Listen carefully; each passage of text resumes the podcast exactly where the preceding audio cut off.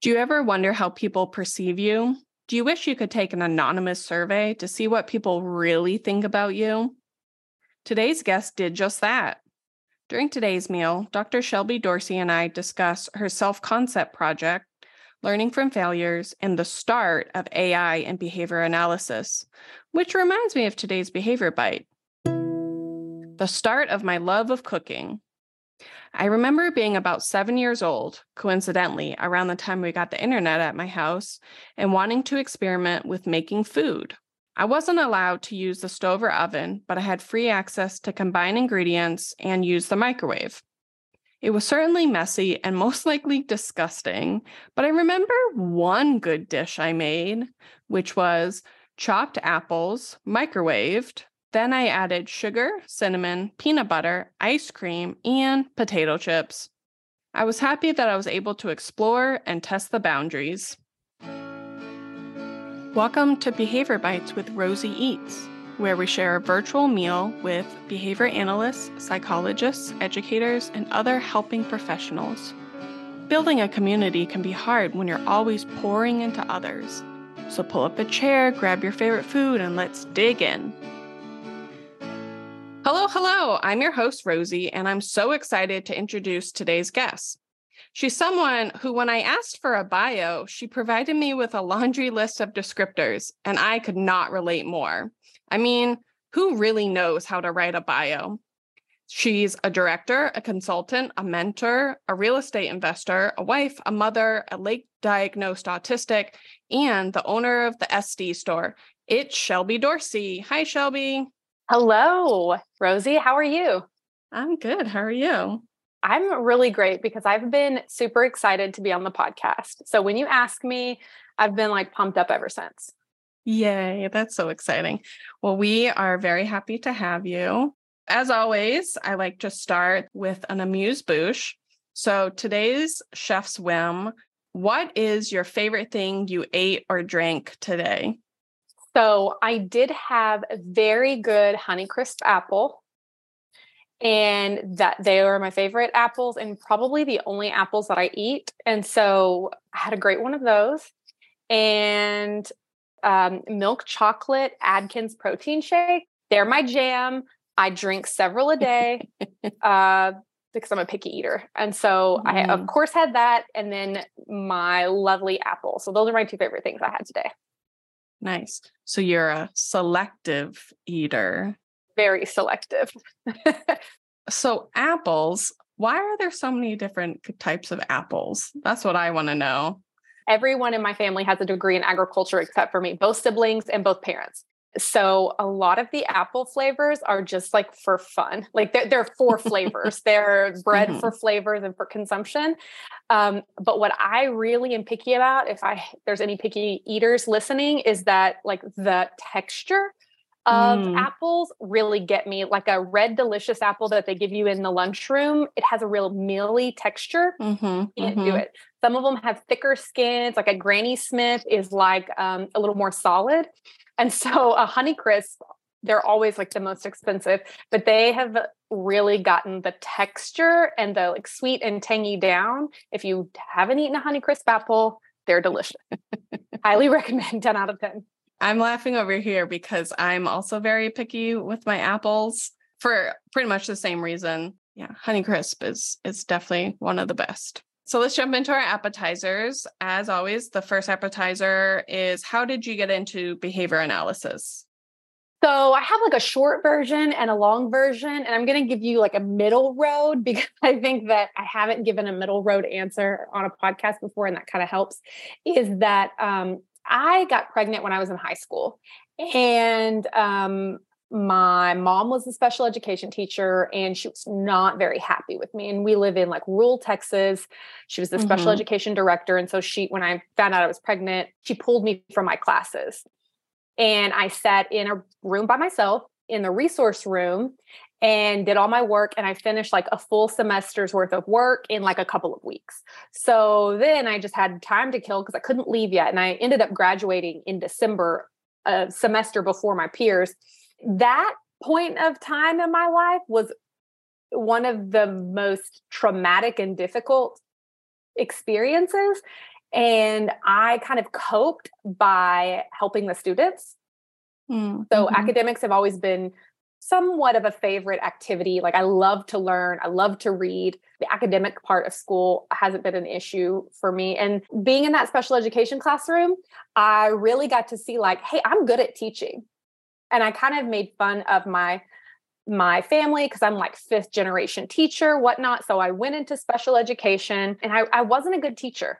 Um, and I actually listened to the podcast with Dr. Madi Serta earlier today. And she kind of had, we kind of have similar stories where I wanted to advocate for the kids. I wanted to really be there. And did you, do you have the same story too? Were you in special education? Uh, I wasn't in special ed, but I was going to be a history teacher and same kind of thing up against you know there's a lot of politics in school there's a yeah. lot of politics and now i know that because i have autism some of the things that i got written up in the reports about i'm like that was autism y'all i couldn't help it and some of the things i just wasn't good at. So um, i went to get my degree in school counseling and fell in love with counseling and then when i was doing my internship in counseling i was too impatient for the results. Like i wanted objective results and my through my whole internship, it felt like we never really got anywhere with who we were working with. And so I decided like, no, I'm not going to do counseling. I'm going to stick to SPED. And I applied for a PhD program. And so when I got in the PhD program, I went to the University of Oklahoma and they were having horrible pass rate and test scores. And so I don't know exactly the intricacies behind it, but eventually they told the doc students if you guys take the ABA coursework as your electives, you'll have an emphasis in ABA. And I'm like, I don't even know what that is. And the chair of the department said, Well, you'll either be the TA or you'll be in the class. So either way, you're going to get the information. Like those are your mm-hmm. two options. And I was like, Are they free? She said yes. And I was a poor single mother. So I'm like, Sign me mm-hmm. up for mm-hmm. the free class. On day one, it was like all of my knowledge from like when I was 15 until that day, like all of a sudden it was like a magnetic, like shaping. Oh my gosh. You know, operant conditioning, like I get it. I, this all makes sense. And it at the time really helped me like get my life together because I was just rough life between having my daughter in high school and getting to the PhD program. Like there was a really rough spot. And so once I learned behavior analysis and it started working, I'm like enroll in ABA one, in two, in three, you know, getting mm-hmm, all of mm-hmm. this. And um, it was very serendipitous, but I hate to say that I started behavior analysis in 2016 or, or 15 when I took the course, because mm-hmm. the course made me realize that what I had been doing for years before was behavior analysis. And mm-hmm. I only briefly knew of B.F. Skinner and behaviorism. And I knew that I, I leaned that way as a clinical counselor, but this kind of really brought it together. So I feel like I've been into ABA for my whole life, knowing mm-hmm. what works for me and what doesn't. But very, very uh, formally, I got into it because it was a free class. and I fell in love. I was like, yep, this is what I'm going to do. I love it. I love those stories. I've said this in the podcast before. I feel like the majority of people that I've talked to um, in behavior analysis fell into it. Like it was almost like an accident or that it found them. But then the second part that really gets me is that you feel like you've been doing it your whole life. And that's something that I commonly say too of like, oh, I was trying to understand behaviors when I was like three or four like why yeah. is this why is this peer doing this? There has to be a reason. There has to be some kind of motivation. And i remember my parents being like oh well they're just you know they're just being a jerk. And i'm like no there's something else going on. There's a bigger reason. Um, and i was trying to figure out what the mo was. What was the establishing operation you know all of that. Even for myself figuring out my own mo that was something that was hard for me because I have ADHD and autism. And what's really unique, and I'm I want to say it here because I, I haven't said it before, and, and this is important to me, but I contracted spinal meningitis when I was born and I was in the NICU and the doctors told my parents that I would likely be MR, which was the term they used at the time. And I had to go to these clinics when I was like one, two, three. I would go to these child welfare clinics where they just like did like your your regular, te- you know, jump on one foot. Can you say your ABCs? Mm-hmm. Mm-hmm. And so I was born in 1990. In 91, I went. In 92, I went. In 93, I went. And in 93, um, they asked me, you know, to jump on one foot. And I said, I can, but I won't. And then they asked me like where my wrist was. And I said, I don't know where my wrist is, but I do know about medulla oblongata. And like all of this, like I had classic like little professor speech. Mm-hmm. And so in 93, they say like she's fine, whatever, come back next year. Well, in 94, the DSM 5 autism write up as we know now, which it's been changed some, but basically mm-hmm. the the format that it is now came from 1994 and my doctor told my parents, don't take her back. Like, she's fine. She's smart. She's fine. She's got no delays. And so, 94, they began doing the autism checklist at these child checks, and I was not in attendance. And so, that was a really big moment when I figured that out because I really thought I had autism and I just had nothing to go off of right no i i just didn't have anything so that was that's really important to to my story to know that i was checked as a child and missed and because of our age group i mean we're kind of the same age like right mm-hmm. there are lots of women in their 30s right now getting a diagnosis mm-hmm. and i just think every time i hear somebody's story i'm like are you one of the ones that didn't go in 94 yeah. you know or like in 94 did they not have the checklist because there's a huge population of us that got mm-hmm. missed that's just really sticks out in my mind. And so, to be honest, I don't even know where this question started, but that part's really important to me.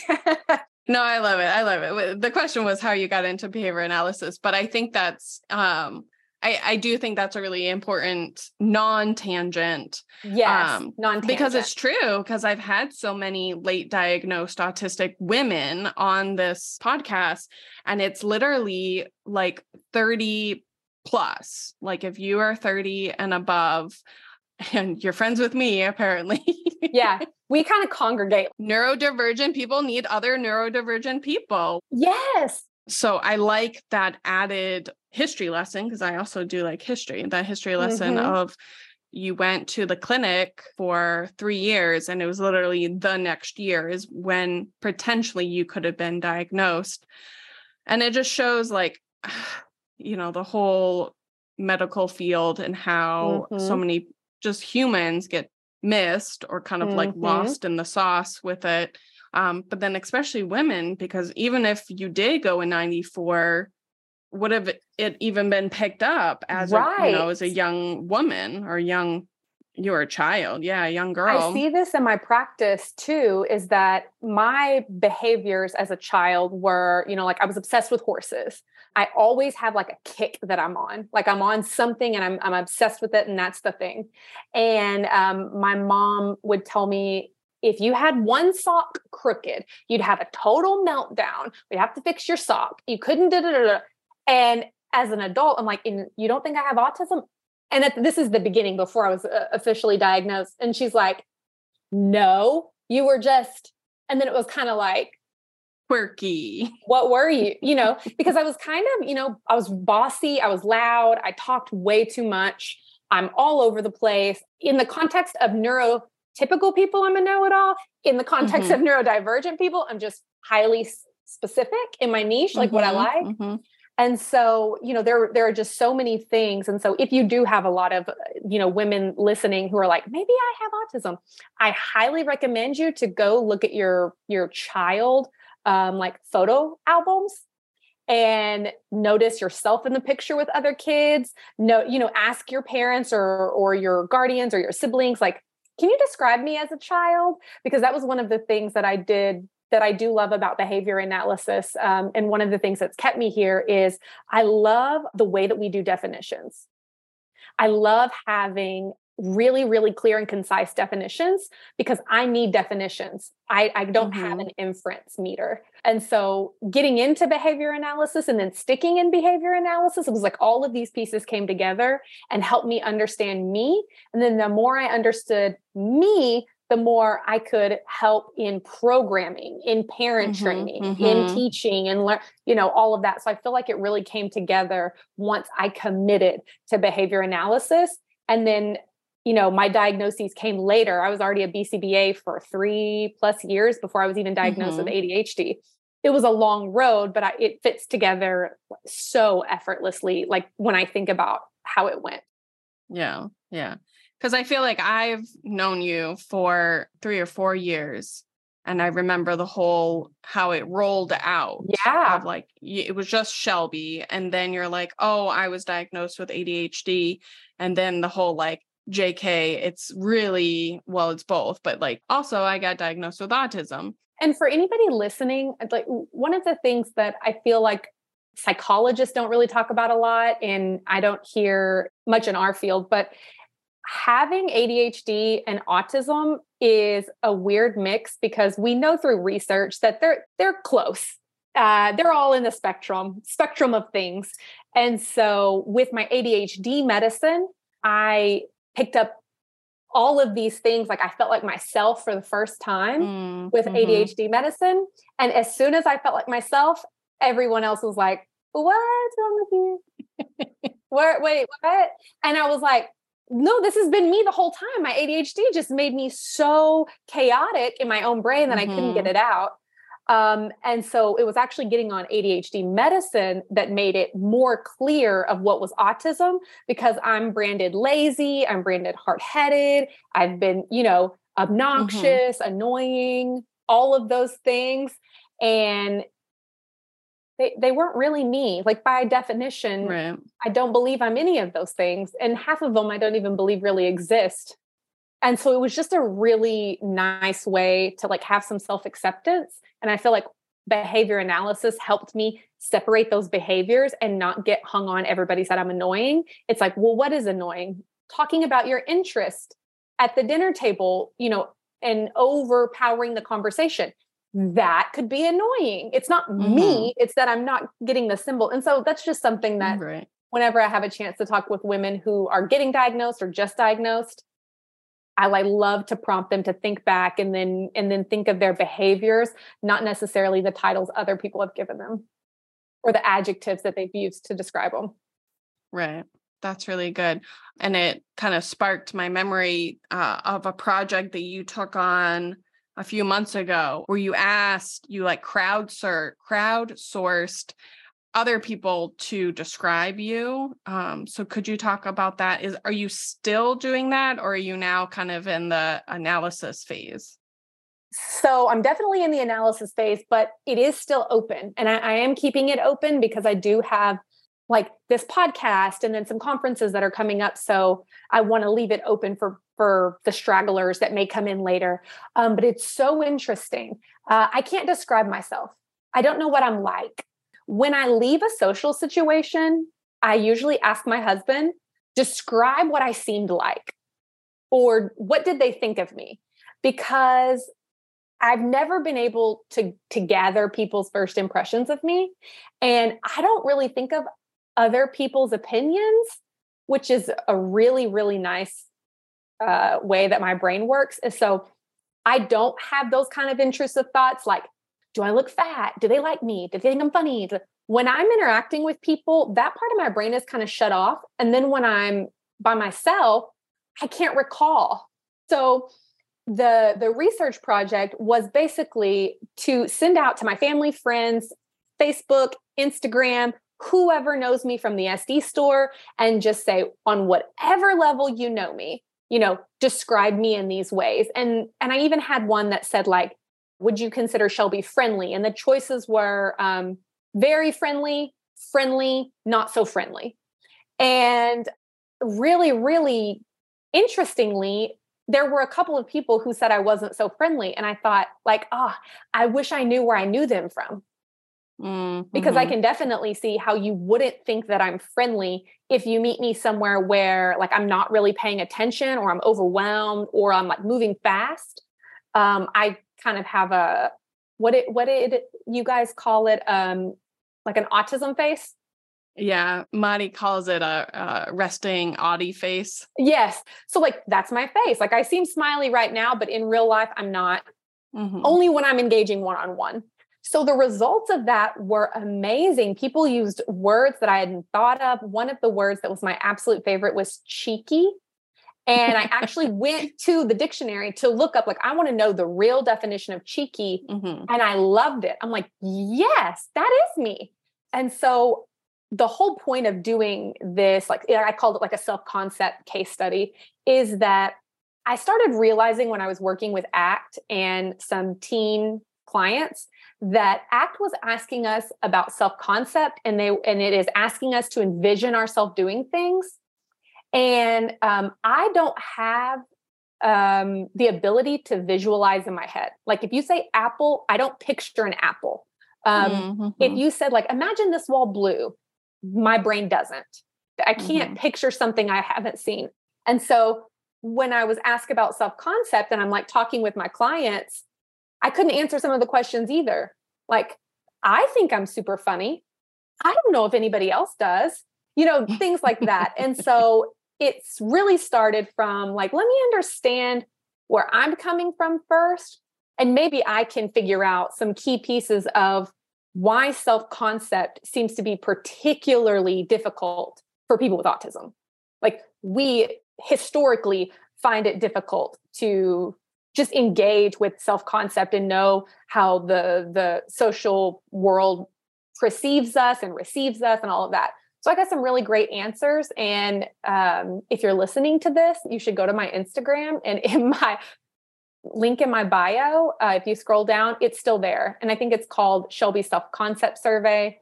Uh, it's the only survey on there. And so, even if you've just heard me today in this one interview and you don't know what I look like and you have no idea, uh, still fill it out because what I'm also realizing is the more people know me, and the more that they know I have autism, the more favorable I am.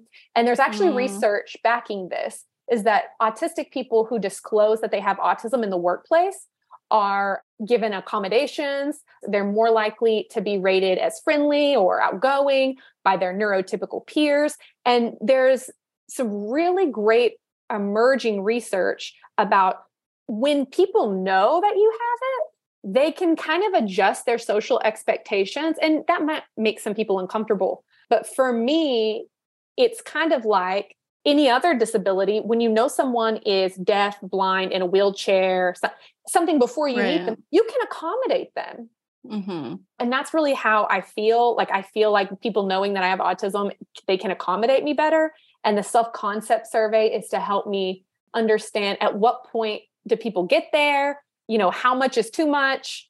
Uh, and it's been really interesting. So I don't know if I'll publish it, like publish, publish, but I'll definitely keep talking about it informally and anecdotally um, because it's it's just been fascinating.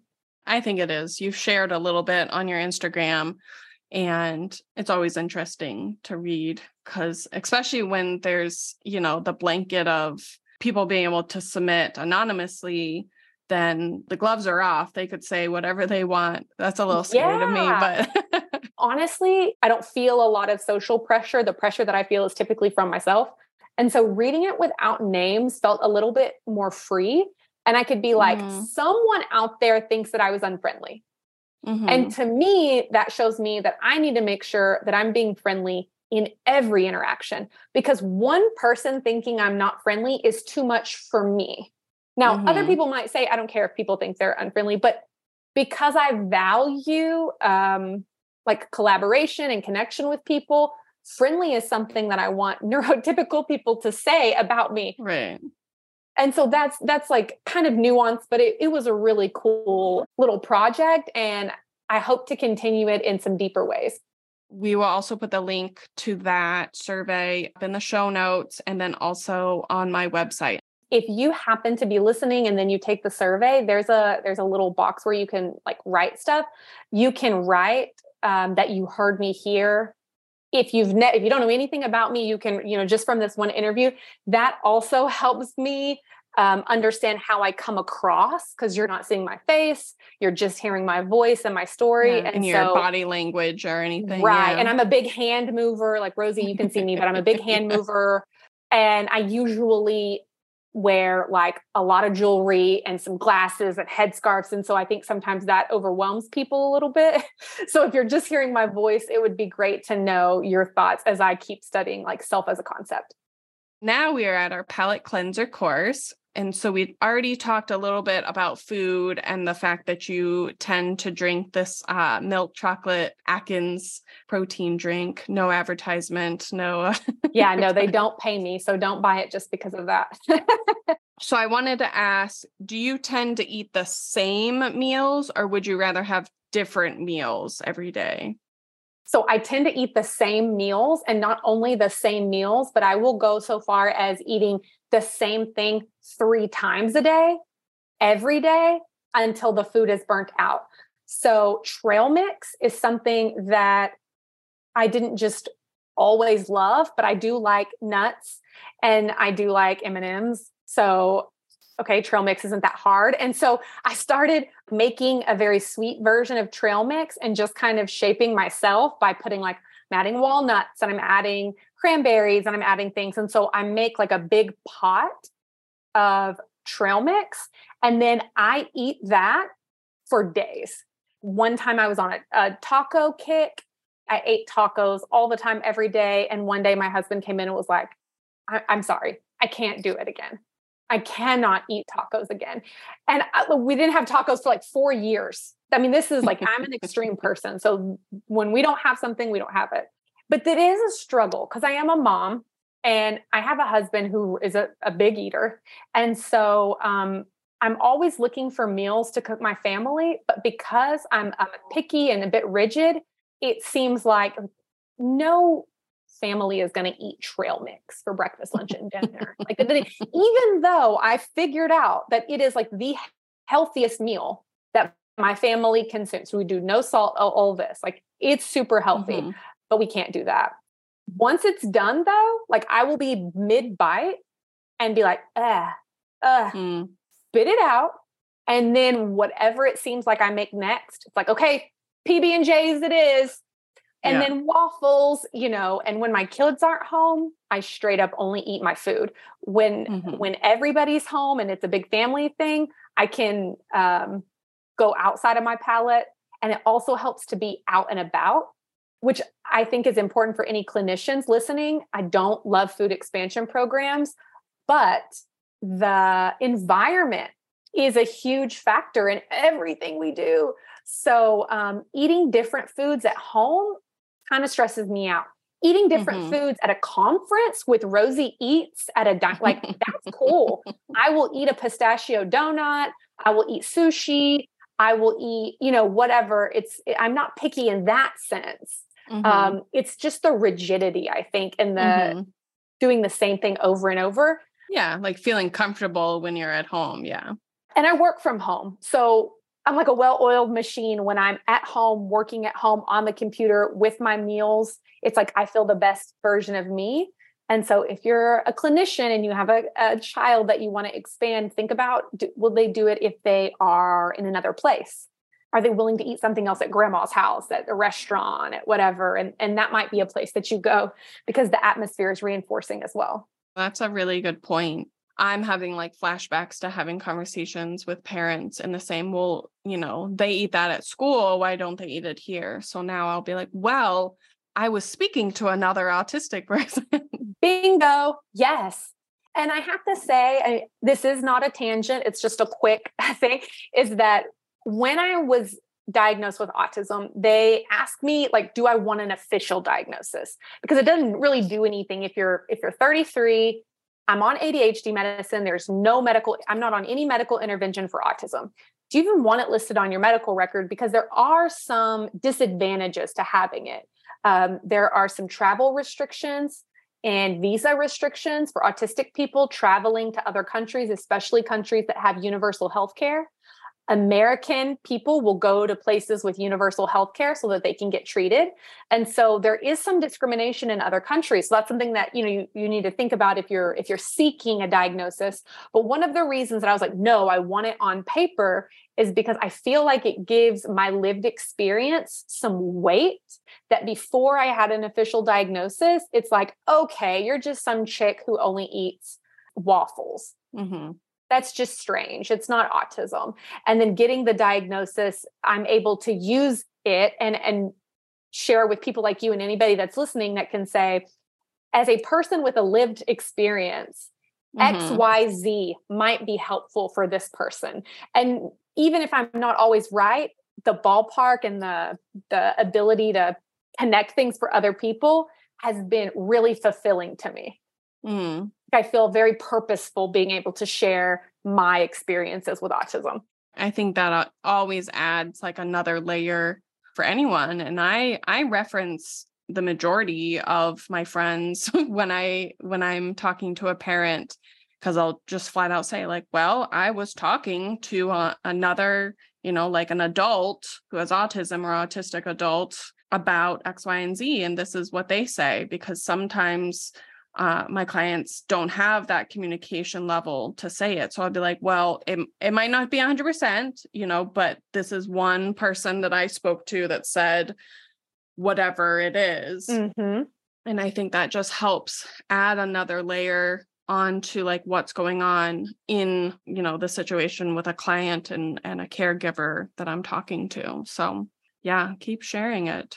I also love to to advocate that if you are planning to work in uh, the field of autism, not just behavior analysis, but you, if you are a behavior analyst who is choosing to work in the field of autism, I really think it's important to surround yourself with autistic people, mm-hmm. young, old, vocal, tall, short, comorbid diagnoses, you know, all of these things because our entire training program is about the science of behavior analysis.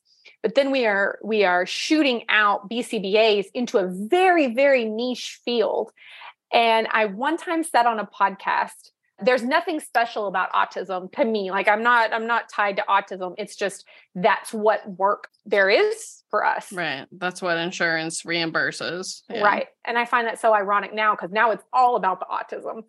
But um, if that's you and you are going to work in the field of autism then I, I, strongly recommend that you don't just read a Temple Grandin book and think that you know about a lived experience, learn from people who who struggle in different ways and different manners it's so helpful when we work with our clients to say this is what you might look like as an adult or these are some things that an adult that has been you know practicing verbal behavior mm-hmm. right i've mm-hmm. been i've been practicing verbal behavior for 10 years professionally and so i'm much more well rounded as a speaker than i was as a kid or as a young person so right. i just think it's important if you're in the field and you're working with autism make sure you know autistic people Right, right. And if you don't know any, find me because I love to overshare. it's a really good point. I know you and I could probably go on and on about the pros and cons with that. And uh, I have a bunch of ideas popping in my head, but let's move on to our entrees. I think we've kept things pretty positive. Mm-hmm. So we need to always show the other side of things. Mm-hmm. So could you let us know or tell us a time that you failed and what you learned from that experience. So, I have two really big failures that were definitely like catalysts in my life. The first one, which actually in chronological order didn't happen first, but the one that that really hurts my heart is that I held a demand for 4 hours. And I was punched in the face like every day for 2 weeks. I was an RBT, and my um, supervisors, who I didn't know very well, it was a new job, they were hyping me up. Like they were just in it. Like, we're holding that demand, we're not reinforcing this. And I felt pride.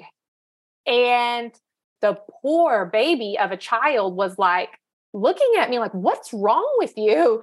So the one day that it happened, I held the demand for four hours and he did it And, you know, we're like high fiving. He got it. Mom was happy. Everybody was happy.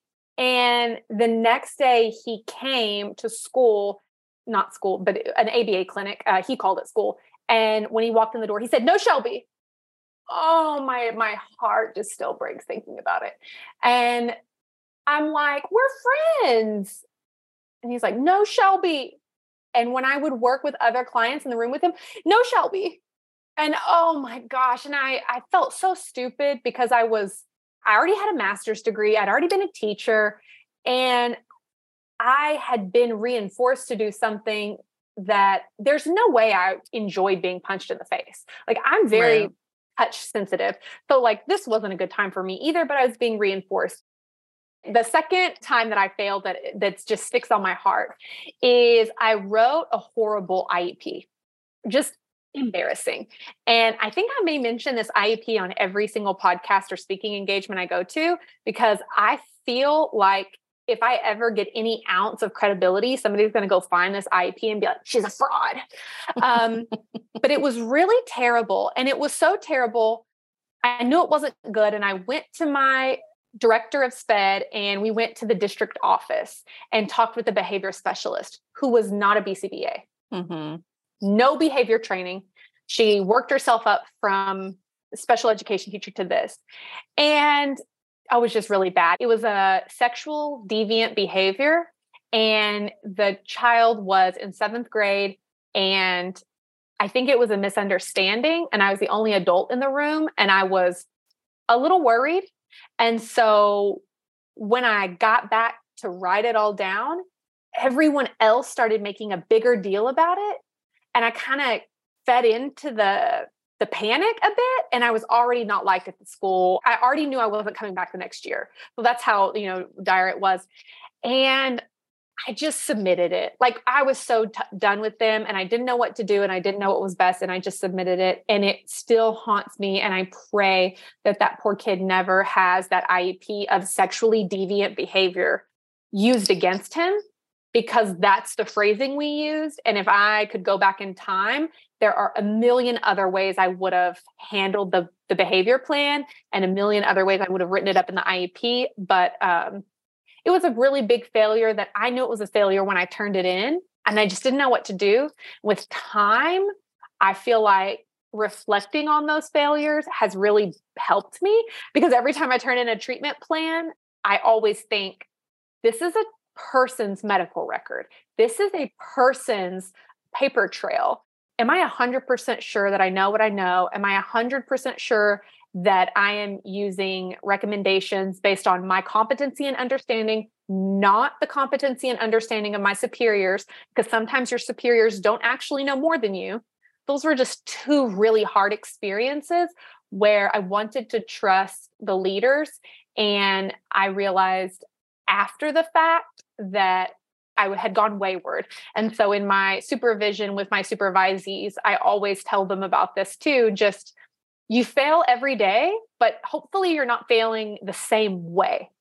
And if you think you're going to fail, just skip that and go talk to someone you trust. Like just bring whatever you have and talk to someone you trust. Um, because I could have called other people and I didn't. I could have done other things and I didn't. And that's just something that really sticks with me and and probably is why I'm hard on myself as a professional is that I just think of like these are children's lives that I'm I'm holding in my paperwork and I don't know that everyone takes that as seriously as they should. I think it's good. What I have found for myself, I'll just speak towards myself, even though I've had this conversation with a lot of different people, that if I don't remember all of these types of failures, like that first one about holding a demand and being praised and reinforced for holding the demand, I, yeah, I got that. I got that a hundred times. Like in my first few years. I mean, I was praised for not having any reaction to crying. I mean, like that's not that's not something yeah. to be proud about. Like Right.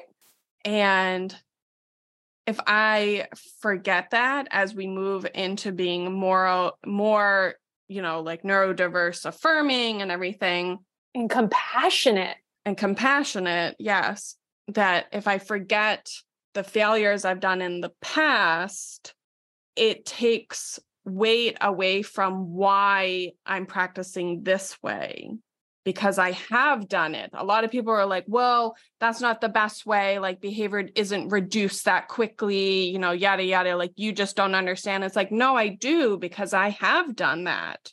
I have done those mistakes. And yeah, sure, I had a kid tantrum until he fell asleep after, yeah, probably three or four hours. And I was praised for it. And he, he didn't you know avoid a demand from me after that but you bet you better believe it he also said no rose next time he saw me and it it breaks your heart when you're just like but i thought i was doing right. I thought i was doing the best. Like i thought this was the way. And those types of things are why i almost left the field you know after a few years but then i started remembering the glimmers of hope that weren't in the treatment plans but when i was just doing what i i thought you know like maybe i hadn't been supervised for a little while or um, i know at, at one point my supervisor was out on maternity leave. So was mine. In this situation she was out on maternity leave. Yeah and she was she, you know she was a great a great compass but then when she wasn't there it was like a free for all and I was pretty late into my in my coursework and so they were like oh she you know Rose can figure it out and I and I did and I kind of made up my own stuff but that's where I saw the glimmer of hope of like oh I'm not going to like force things uh and I'm just going to be compassionate without this was like before it was a common phrase you know yeah. I was just like I just thought I was doing what what was best and then hearing people like Dr. Megan De Leon of like, yeah, this is the way you should be doing it. And that's kind of how I like shifted the way that I practiced. But I think that's what we learn from it of like, yeah, I failed and I'll never forget it. I want to say I don't want to. Of course, I want to because it brings up a lot of negative feelings, but then I don't because then I'll forget why I'm doing what I do now. I couldn't agree more. I couldn't agree more. And I started saying a little bit after the the 4-hour demand, I passed my test. And within a month of passing my test, I was fired from the job that this was because when I was a BCBA, I went in with this little mantra of if I wouldn't let you do it to me, I'm not going to let you do it to my client, which honestly, I've never connected this before. But when I was an RBT, I was under the supervision of the of a brilliant BCBA. And she was my supervising BCBA through all of my practicum. It was amazing. And then I moved away and got another RBT job uh, because I was done with my coursework. And so that's when I worked at the company and whatnot. And she was a special education teacher. I was a special education teacher, but I worked in home. And we really had this teacher mentality of like, they're my kids. It's my responsibility that nothing bad happens to them. I'm taking on a lot with a classroom, and they start to feel like, you know, they're your responsibility. Well, as an RBT, with my first supervisor, we we had the sense of that they're her, and so she was like a little mother duckling, and she never let any. I mean, we did great work with the clients, and I'm very proud of that work. But then when I moved to this other place and the teacher side was was not there, I had to listen to other people tell me what to do. They didn't feel like my clients. And I, I'm just kind of putting it together that the minute I passed my exam, I was kind of like set free a bit. And I went back into teacher mode of like, every client on my caseload is my kid would I want my kid to be held down? Would I want my kid to be force fed food? Would I want my kid to XYZ? Would I want somebody to put a spit cloth over my kid? No, not me or my kid. Right. And so I always, you know, felt post BCBA, I felt very strongly and I felt like I had that the ability to advocate. But as an RBT, oh my gosh, I just, it's just like coming back to me of how painful it is because you don't, you're not making the rules, you're not the boss. Right. And so for RBTs that are listening, I hope that you don't have that frame of reference. They are yours, they are your clients. You are responsible for them. Would you want these things happening to your kid or you? And I've even asked the parents. I had a parent that put their hand over their kid's mouth all the time. And I said, What would you do if I put my hand over your mouth? And she said, I would bite you just so quickly. And I just, I didn't even reply. I just sat there and she was like, Oh my gosh. I'm like, mm-hmm, I'd bite you too. Mm-hmm. And so, all that to say, I really believe that we're compassionate, that people are compassionate, that people have big hearts, that people innately know what assent is because we know how to use assent with animals most mm-hmm. of us. We Mm-hmm. know how to use assent in places where we don't speak the same language. We know how to use assent with babies. These elements are all things that we can remind everyone to use and just bring it back to just being a human. Yeah, I'm autistic, but no one wants to be held down. And if they do want to be held down, maybe they're like me holding the demand. They were being reinforced Mm-hmm. and it, it wasn't even something that they were were consciously assenting to. It's pretty yucky. And so that's a big lesson and kind of a revelation that i'm having like in real time that once i became a bcba my teacher stayed on. And i think that that has been a really strong what would you call it? Um it's not a backbone but it's like a pillar of yeah, like a guiding light to like what you, how you practice now. And good teachers, loving teachers, compassionate teachers, we all know them, we all had them. If you think of how they treated the kids in their class and you and everybody else, then you can quickly say, uh, Am I treating my clients like this? Whether they can talk or not, whether they can feed themselves or not, feeding tube or not, scream or not. And that's that's a big lesson for me and kind of a maybe a message. Keep your teacher hat on. Whatever kind of teacher you are, um, keep your teacher hat on and, and stay compassionate with your clients and their families. Well, keep the thought of like, I don't want to say ownership because you don't own your kids, but you know, look at them how you would look at if you had a child yourself, or I mean, I don't have children, so maybe like a pet. I mean, no, but even like even think of this. This is I was explaining this to my husband the other day after something happened at work and I I said, "What would you do if you walked in and you saw two people bigger than me restraining me and I'm screaming and crying and trying to get out?" That would be traumatizing. think about them as someone that you love. Yeah, we'll say that. Yes. Think about them as someone that you love. Yeah. And if you walked in a room and someone was doing that to your husband, you would have an immediate gut reaction. You'd likely be so angry. You might even intervene, get your hands off of the. Oh, and I'd be throwing that- hands. Yeah, me too. and my husband's like 6'8, 220. He's not really 220, but leave that Yeah. in Alan. He wants to be 220. Um, and when I explain it like that, everybody's like, and I feel like we've been desensitized. You know, so keep that compassionate heart, keep that loving heart. And if all else fails, think of what if this exact thing was happening to me or my loved one with no context? Because the context doesn't matter when someone's holding you down in a corner Yeah. in, in a lot of cases. Now, this is not clinical advice, and there are safe ways to transport people, and there are safe ways to Right. restrain people, although I do promote blocking instead of restraint. Just keep that in mind as a practitioner. Perfect. What is something people seem to misunderstand about you or are generally surprised to find out about you? I'm more autistic in person, and maybe I should air quote that, but I've loved the internet since I was 10 years old. Like I'm in I'm in AOL chat rooms, I'm Yahoo Yep. chat rooms, I'm, Mhm. in, I mean I'm doing everything. I've always loved the internet, I've always loved computers. Communicating through a computer is so comfortable to me, and it has been since I got a computer. And so a majority of my relationships in my whole life are contained through the internet.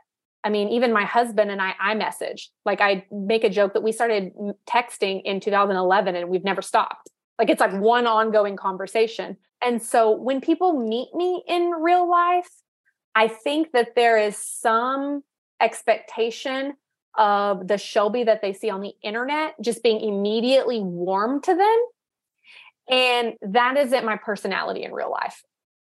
And so it's, it is my personality when I'm comfortable Right. But just a person off the street and they catch me in a in a context where we don't get an official greeting, people are usually pretty shocked at the way that I may respond.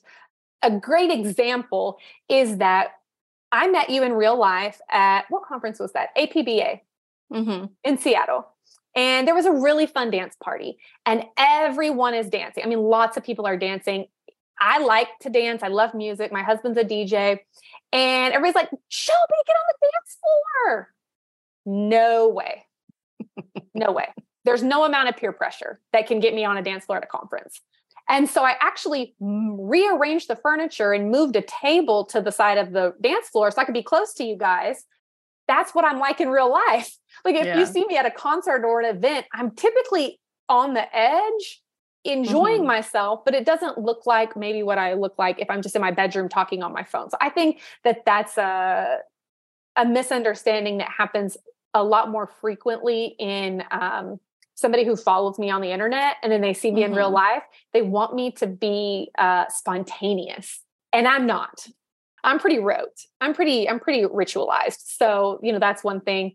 But another interesting thing that has to, I'm going to tie it into self concept, is people say I look the same.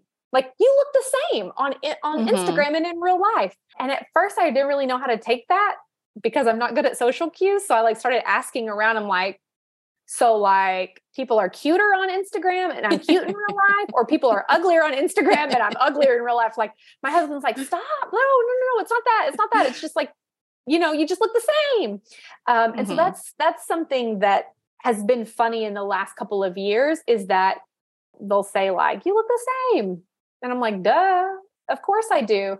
Uh, but I also think there's some of that autism social awareness of there are some people that have the ability to come across to an audience in a certain way Mhm. or they have the forethought to look a certain way or edit photos they want to be skinnier they want to be taller they want to be this those things don't go on in my brain so i think Mhm. that helps me come across authentically over the internet Authentic, yeah. Yeah. Mhm.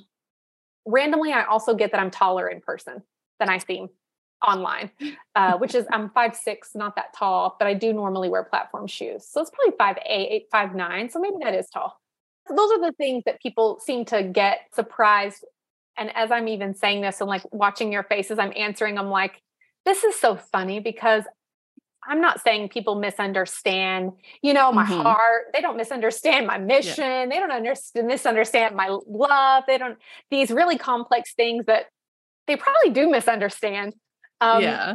but mine are like very literal they think i'm taller they think that i look the same and they are expecting me to be spontaneous and a bit more wild like a bit more Yeah.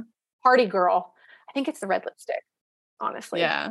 the red lipstick gets people a different vibe I mean, I'm mostly laughing because I mean, you have a bigger platform that I do, but a lot of people, or the majority of people that know me, know me from Instagram.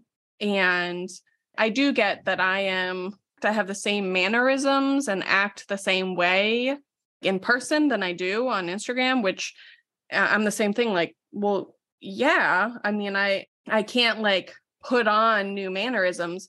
But the second layer of that is once you get to know me. And even though I brought this, I often say, like, I brought this on myself. I created a platform that a lot of people follow. But then when they come up to me, I'm just like, uh, hello? Like, you know me? And they're like, yeah, I know you. And I'm like, why?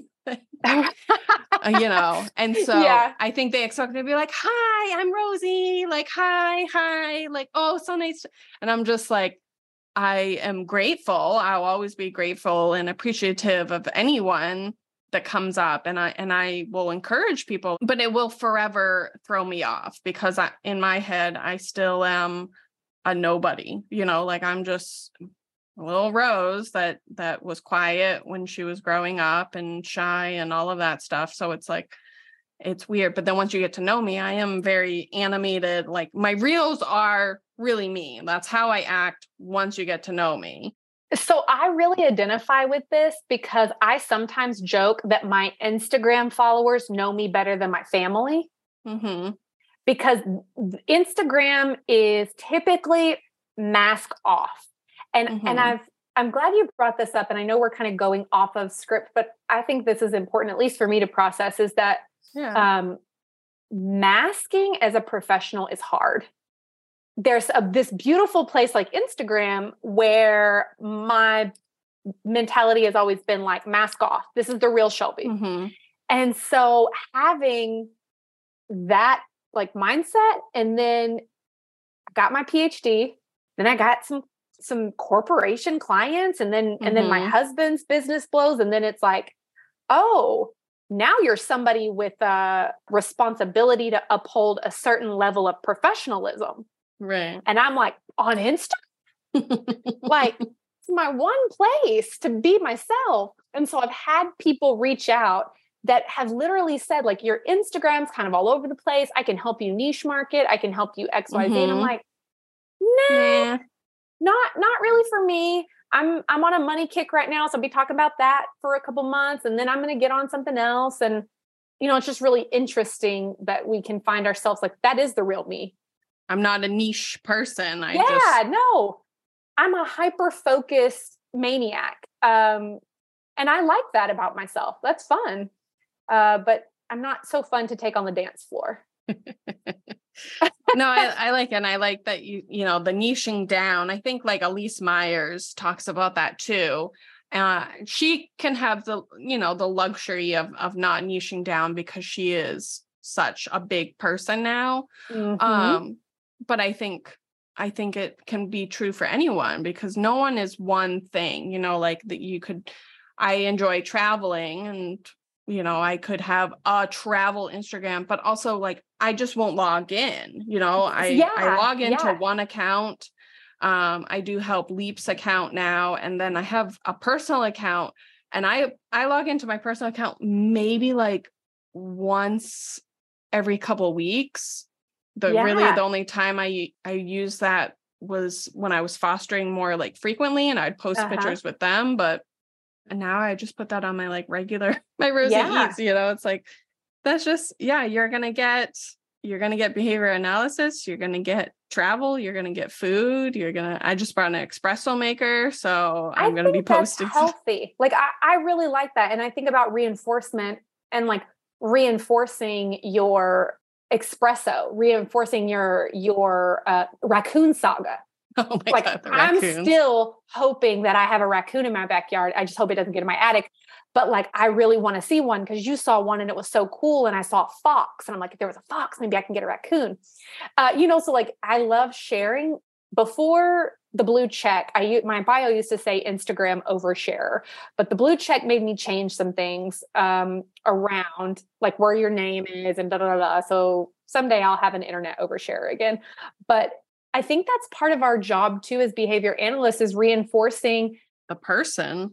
This is my tagline. This is my ABA, my my SD store tagline. We influence culture by what we reinforce. Mm-hmm. I don't want my RBTs to feel like they can't be my Instagram friend or they can't follow me on Instagram because we work together.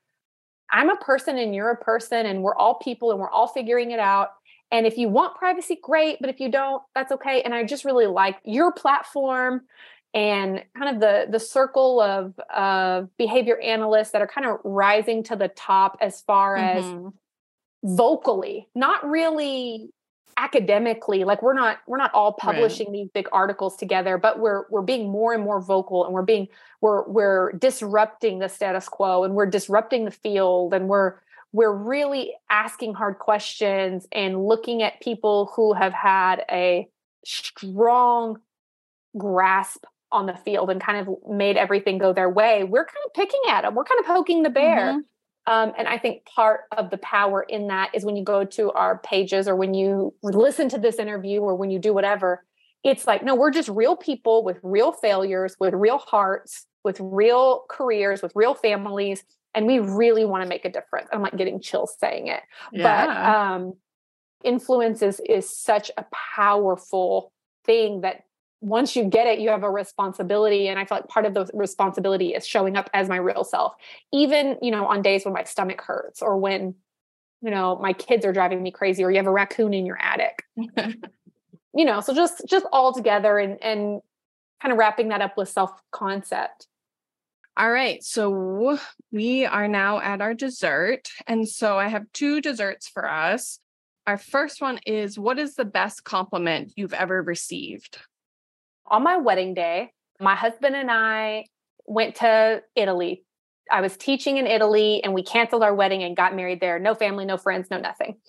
Found a photographer there. It was amazing. And and while we were taking our wedding pictures, he's like looking in my eyes and we're being all romantic. And she's like, What's your favorite thing about Shelby? I'm like thinking in my head, you know, my eyes, my my humor, my body, like I don't know, just and he's like so stern and so meaningful. He's like, she's so stable. And as it came out of his mouth, I just bust out laughing. I'm like, what? And he's like, he's like, you really are. And so the photographer laughs and she's like, that's a hell of a compliment. And everybody laughs and whatever. And like, I'm like, steady? Like, I did not even know you liked that about me. And he's like, no, you are steady. You've had the same email address since the ninth grade. you don't change. Like I have a cup and I have the same cup. I don't have two cups. I have one cup. I have one hairstyle of red glasses. Like I have whatever. And so in my answers, you know, preparing for this, I put the RBTs that come back and they tell me stories. And those are all my favorite. But that one comment that he said, you know, you're so steady has really been one of the things that has helped me with my self concept and under like looking at my rigidity from a positive. And so my steadiness, my rigidity, my my roteness sometimes has been a real fantastic thing in my life. And so the compliments that I receive from my supervisees are so special. And and anytime somebody comes back and they're like, you taught me this or you know you're you were the best supervisor or i tell them you've got to call shelby to i love those but they all kind of stem from the same place and that is that i'm i'm really pretty much the same. I don't change a whole lot. As i grow and as i learn i i add that to my foundation and i think that all of those things build up on on what's my favorite like those are all my favorite compliments in a thematic category is is um, looking at something that for part of my life people were kind of ugly about or said not so nice things about being rigid and being the same and doing the same things. And when it was labeled as a compliment it was like wow. And i feel like i opened up a part of my life that was like this is a good thing helps me be a teacher, helps me be a supervisor, helps me parent train, helps me be a CBA. People know where I'm at. I've had the same phone number since high school, like all of these things. And so I think that that is really like the best area of compliment because as an autistic person, it can be um, really overwhelming to read about how rigid we are. It can be really overwhelming to hear everybody talk about, you know, a stacking and us organizing and lining up and and I read it all the time at work. And so just reframing that has is just a really nice compliment. I, I like practical compliments. That's really funny that he said that like on your wedding. and he never said it to me before. Like that wasn't something that he's always like, that Shelby, she is steady. But in that frame, I was like, yeah, I am. So, our second dessert is what is your favorite thing about what you do? The literal science. I love the science. I use it everywhere. I think about it all the time. I read books about it. I read books that aren't about it, and I think about it inside of the book. Someone described, and I, there's a word for it that I can't remember, but someone described behavior analysis to me um, like gravity. You can argue a gravity until you're blue in the face. But if you drop a brick off the side of the building, we're calling it gravity. And if you reinforce someone definitionally, it's reinforcement. When you punish someone, mm-hmm. definitionally, it's punishment. Um, mm-hmm. And so the science has lit up life to me in a way that I feel like I understand things better, I operate mm-hmm. better, I'm more comfortable and confident because I understand that when somebody's sassy to me or says something mean that it's not really about me or that this has gotten a reaction before or maybe maybe they just need a little extra attention today. And so out of everything that i do and all the fun projects like i think i will work as a behaviorist forever. Um, and and if i ever do something creative uh, which i do like creative stuff but it will be in a bubble of behavior analysis because it's just right. the most interesting thing and I love operant conditioning and animals and all of the all of the behaviors I love but it's just it's really about the science and I feel so comfortable and confident going into people's lives and and helping them with their children and helping them with their nighttime routines and helping them with their dinner and their birthday parties uh, whatever whatever is kind of a a hard spot in their life I know that if I can just figure out the science behind it, that we can change it and I can offer an explanation and we can make some changes. And to me, there's very few other jobs. Um, maybe engineers probably feel this way, or mm-hmm. or biologists, you know, other people who work in the sciences. But there's just a confidence behind it of um, this is this, and these mm-hmm. definitions mm-hmm. are law, and I, I just really respect it and and enjoy that. Like that is a highly preferred thing for me. So um yeah. It's like having that how that foundation yeah be stable. It's reinforcement. Reinforcement is reinforcement, it's just reinforcement. And you know, it's not going to change. And just because you reward me doesn't mean I'm reinforced. That's the other mm-hmm. part that I love about it is that people will say, "Well, I I did this. Did the behavior change?" No. Okay. well, then it wasn't reinforcement. Right. Or maybe it was punishment, you know, those those things. So I love yeah. coming at it from that view. And I I do I think that helps burnout. I think that helps enthusiasm. Mm-hmm. It helps not take things so personally to me at least and to my clients. So yeah, by far my favorite mm-hmm. thing is the actual science. Okay, we are at our nightcap. And I would be remiss if I didn't give you the space to talk about your first conference presentation. Yes. Okay. I'm I'm beyond excited.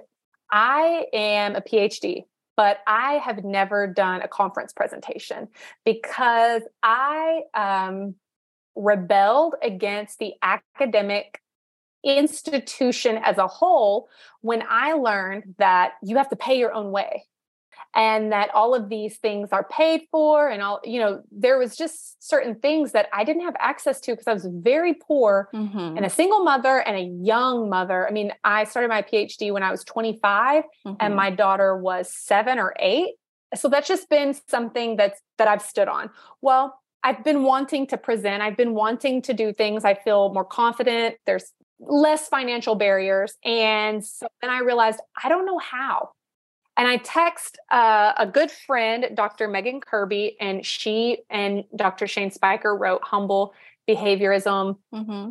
It's a funny name, but it's basically part two to Humble Behaviorism. And I love that that article. Read it if you haven't. Um, and I text her and I'm like, "Hey, this is really stupid, but I don't know how to. I don't know how to present somewhere. I don't work for a university. I don't." And so she kind of coached me through it. Well, in the middle of that, um, I was on a chat GPT kick. And me and my husband are super tech nerds. And the minute chat GPT was open to the public, we immediately get on. And we spend ungodly amounts of time on chat GPT at the, in the first days because it was like mm-hmm. so fascinating and I love novel stuff.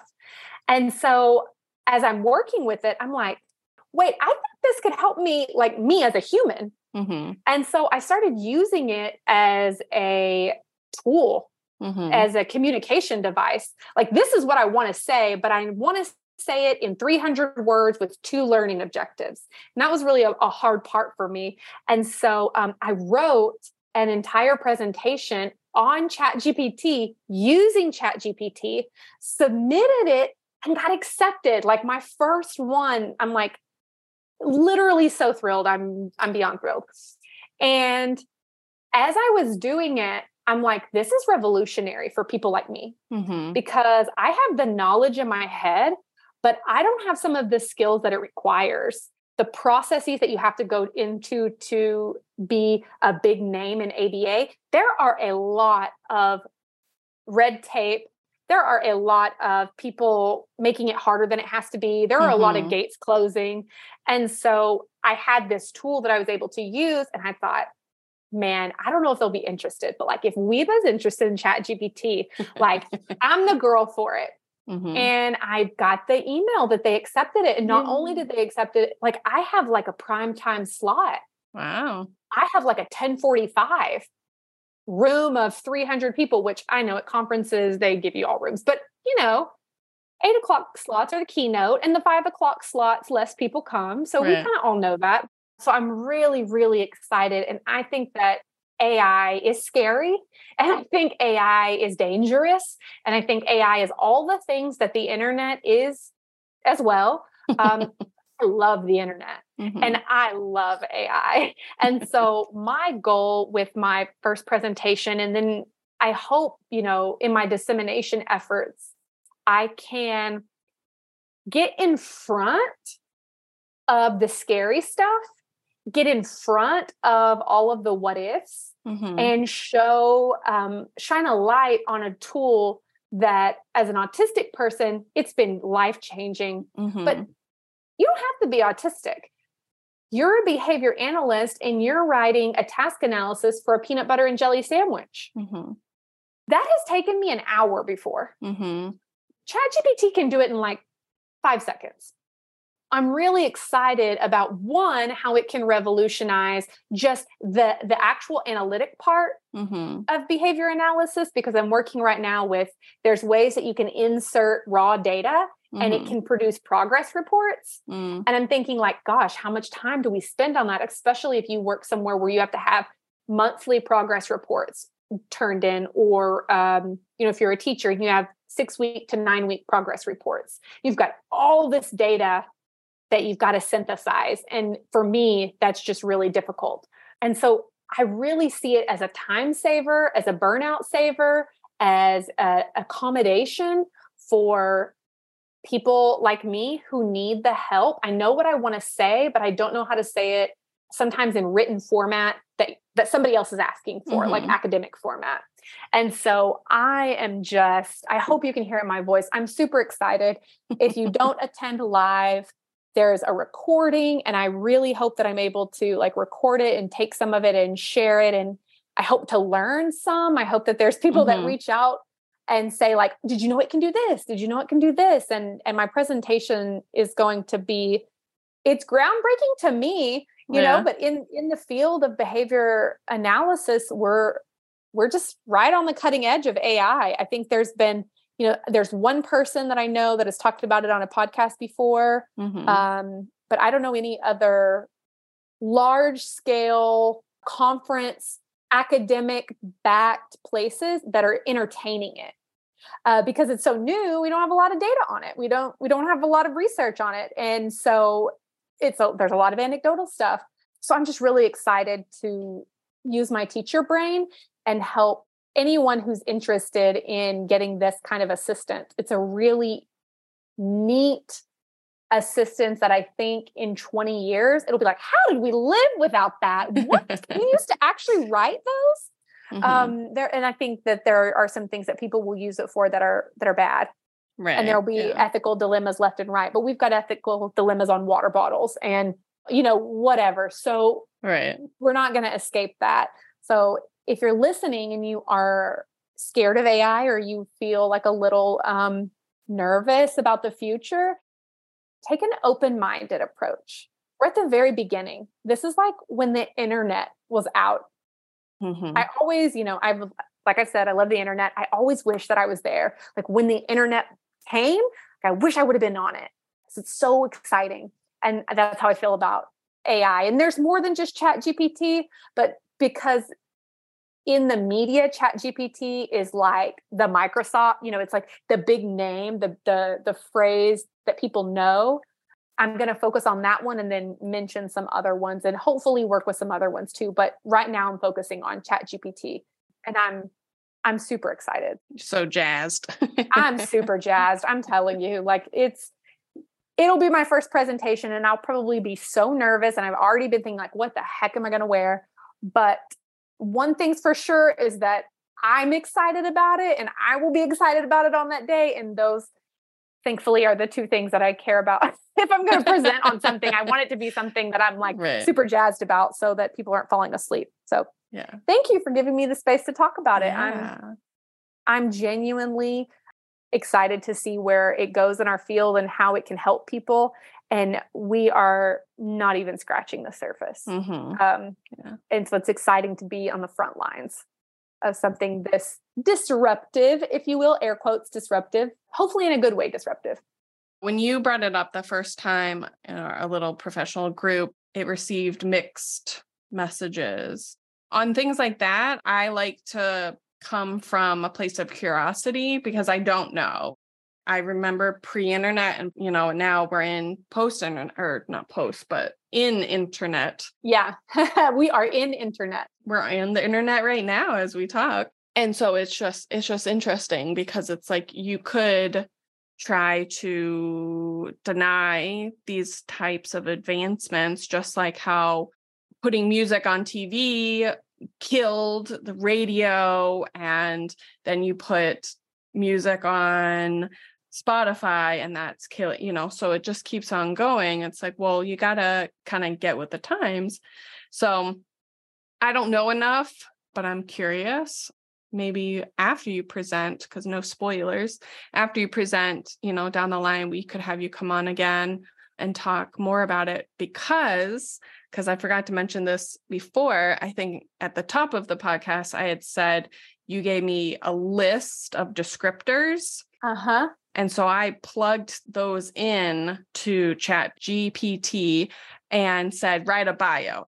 First, it wrote a page essay bio, and I said, make it concise. And then it was too concise. So then I said, make it two paragraphs. And so then it made it two paragraphs. And then um, I hadn't put your name. So then I said, add in Shelby or um, she, her pronouns. And then that's the one. So, anyone, if you read the show description, that Shelby's bio written by AI. When I saw it in my email, I'm like, Rosie, you're speaking my love language. Like I love that that you did that. And just explaining how you did it. It's like it's not right on the first time. It's you got to mm-hmm. put a mm-hmm. little into it and it's not all knowing, but it, it's really helpful. Mm-hmm. It's really cool. So I would love to come back and talk about it. I think that's the important part is people are trying to use it as like you plug it in and then you just copy the first thing and spit it out and that's what Shelby's saying of like that would be unethical.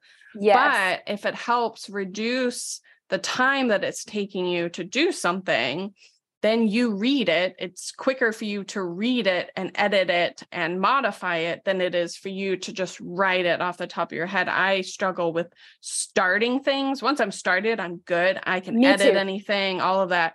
But it's like that actual starting it, I will stare any presentation. It takes me forever because that first step, I'm just like, I don't know. I think that that is part of the reason that I gravitated towards it. And part of the reason that I was like, oh my gosh, I've got to get this out is because that's, that's the reason I never, I've never like presented or done anything mm-hmm. on my mm-hmm. own. Like I was, I was boycotting it in college, but then I was like, I really want to be a part of this and I don't know how. And so what I would typically do is wait till the last minute, then be frantic Mm-hmm. and just brain, you know, just pour everything out and then yeah. edit it. And it, that's just very stressful. Using it, I even was able to say, like, uh, how many words should a learning objective be? Mm-hmm. And I have a book about learning objectives on my desk. And so when it said it, I went and referenced it because, you know, I'm still in the phases of like trying things out. Yeah, and I'm like, try it out. Yeah. I was able to put in some things and then say, write up my learning objectives in 50 words or less. Well, that was the issue with presenting or submitting presentations before is going from my 400 page paper to a 50 word learning objective right. is just almost impossible. Mm-hmm. I mean, you mm-hmm. should have seen me in my dissertation trying to get the research questions. It felt impossible. So I'm really, really hopeful that we can use it in a way that's beneficial and spread the message that you shouldn't copy and paste your client's information and say, write a report. Those are the bad ways people are going to use it. That's already happening. Most of the things that people are worried about, you can do them in other ways. Um, this is just, to me, a more critical thinking tool, a more practical tool. So I'm very excited about it. So you're presenting at WIBA, the Women in Behavior Analysis. And my presentation is called The Future of Behavior Analysis Using Chat GPT to Revolutionize Intervention and Support. Other than that, where can listeners find more about you, uh, your dissemination efforts? The best place to find me is on Instagram, and it is at D R S H E L B Y D O R S E Y. So at Dr. Shelby Dorsey. And then um, we didn't get to chat a lot about it, but I have a really, really fun dissemination project going called the SD Store. And you can find that at www.thesd.store or on Instagram at thesd.store. And um, as my name, Shelby Dorsey. Um, and discriminative stimulus, my whole goal is to become um, a cue for reinforcement, uh, both in branding, in in my own business, and then break down some stigmas uh, that people have long held against ABA. And so you can find me sharing, you know, in, in those spaces. Yeah, that's where I'm at. Come follow me. Tell me you heard me here. Uh, I love internet friends. And if you do see me at a conference, do say hello. I love meeting people at conferences. But if you just randomly see me at a gas station, I'm going to have my resting autism face on. If you don't speak to me, I'm not going to see you. So that's that's unfortunate, but yes, I mean, as always, please come up and say hi to us. We might just not be what you might think. We're better. We're better than you think. We're we are full of love. I thought you were gonna say we're better than you, and I'd be like, whoa, whoa, we took a no. turn here. Gosh, no, we're we're we're very likely not better than you. Maybe we just like the internet more. Yeah, that's what it is. I do want to say while we're, while we're on the podcast that meeting you in person, you have a very sweet personality, and it does show on oh, Instagram. Oh, but you're you're just very kind and very um, even like a kindness in like a methodical way like a very caring way. So i think that it's interesting because it's something that you don't get to see on your instagram because you're usually by yourself. Mm-hmm. but in person when we met you were so considerate you know airport rides and uber rides and backs hurt and luggage and all of those conference things so I just, I really appreciate yeah. you. And I feel so honored to be on your podcast. It's been so fun. Thank you. That means a lot. I do enjoy compliments, even though I try to deflect. and it was really nice meeting you also. I'm glad that I came across as kind in a methodical way. I'm going to write that down. yeah, that's if, if you had a self uh, concept survey, that's what I would write. And I love to explain things, but like a methodical way, is in like it's you're not kind by accident you you are being very i have a be mindful shirt on right mm-hmm. now you you seem very mindful and very aware of what you're putting out into the world yes it's a really lovely skill and and i like to be around people who are mindful because we're all like working towards a purpose it's not just like oh i got here by nothing it's mm-hmm. like no mm-hmm. this is really important to me and i'm i'm going forward with something with an idea I'm I'm glad that you added I added that because that makes a lot more more sense, more context. Because the because it's true. Like that is how I try to act. I try. It is very not effortful, but it is a very intentional. It is it is very intentional behaviors that I that I do to be kind and be positive and all of that. So thank you. And the best version of yourself, I think, you know, that's something we're we're not perfect, but we can all try to be the best version of ourselves. Yeah. Yeah. And so it's refreshing when you find somebody and it's like, you know what? They're being the best version of themselves. So that's that's like really fun. And you're kind too. You drove me to the airport at night. I refused to let you get an Uber. I yeah. was aggressive. That is something about me. I am kind of aggressive in person. Aggressively kind. aggressively kind. Like I'm going to take you to the airport. Uh, you're not going to get an Uber when I have this rental car. But honestly, honestly, accepting a ride for someone being so aggressively kind, I would only really do that with someone who is autistic in the way that you are because I knew it wasn't a oh well i feel obligated to bring her because you're just like no like i'm going to bring you like point blank there's no like alternative motive or then i'm going to be resentful that now i'm stuck in traffic or anything so i'm like okay yeah yeah no no that, i like the way that you said that too because that is something if this part makes it it's like what people misunderstand this is actually the opposite it's like what i hope people understand is like i'm i can be blunt or super direct and it's like because the the social thing isn't there and it's like yeah. very practical so yeah. that's that's fun that's funny i i love that we recapped on that no this is going to stay because because i feel the same like with Madi too like a compliment from her holds more weight because i know she's not just saying it to gas me up for like an ulterior motive you know she's saying yes. it true like truly so I, I sometimes say it's the gift of autism one time I went six weeks without lying and I like told everybody in my family at work, like, I'm not exaggerating, I'm not lying. And at one point, my sister was like, Could you just go back? Please, you're killing the vibe every day. you know, it was just a fun little experiment to yeah. not exaggerate. And then I was like, Oh gosh, this is like my real thoughts. And it was great. But there is like a little autism trait that we really bond to truth, which is probably also why I love the the science over the people because I can find the truth in the science always. Thank you for sharing a bite with us. Of course. If you aren't already following Shelby um, and the SD store, all the links are going to be in the show notes. Also on my website, I'm going to put a ton of links to like the self concept survey. Um, I think you referenced a few other things. As always, you can find me on Instagram at RosieEatsBX or my website, rosiebx.com. And if you found this episode valuable, please help my dissemination efforts by reviewing and sharing this podcast. It's free and it helps others find and enjoy the podcast. Until our next meal, bye. bye.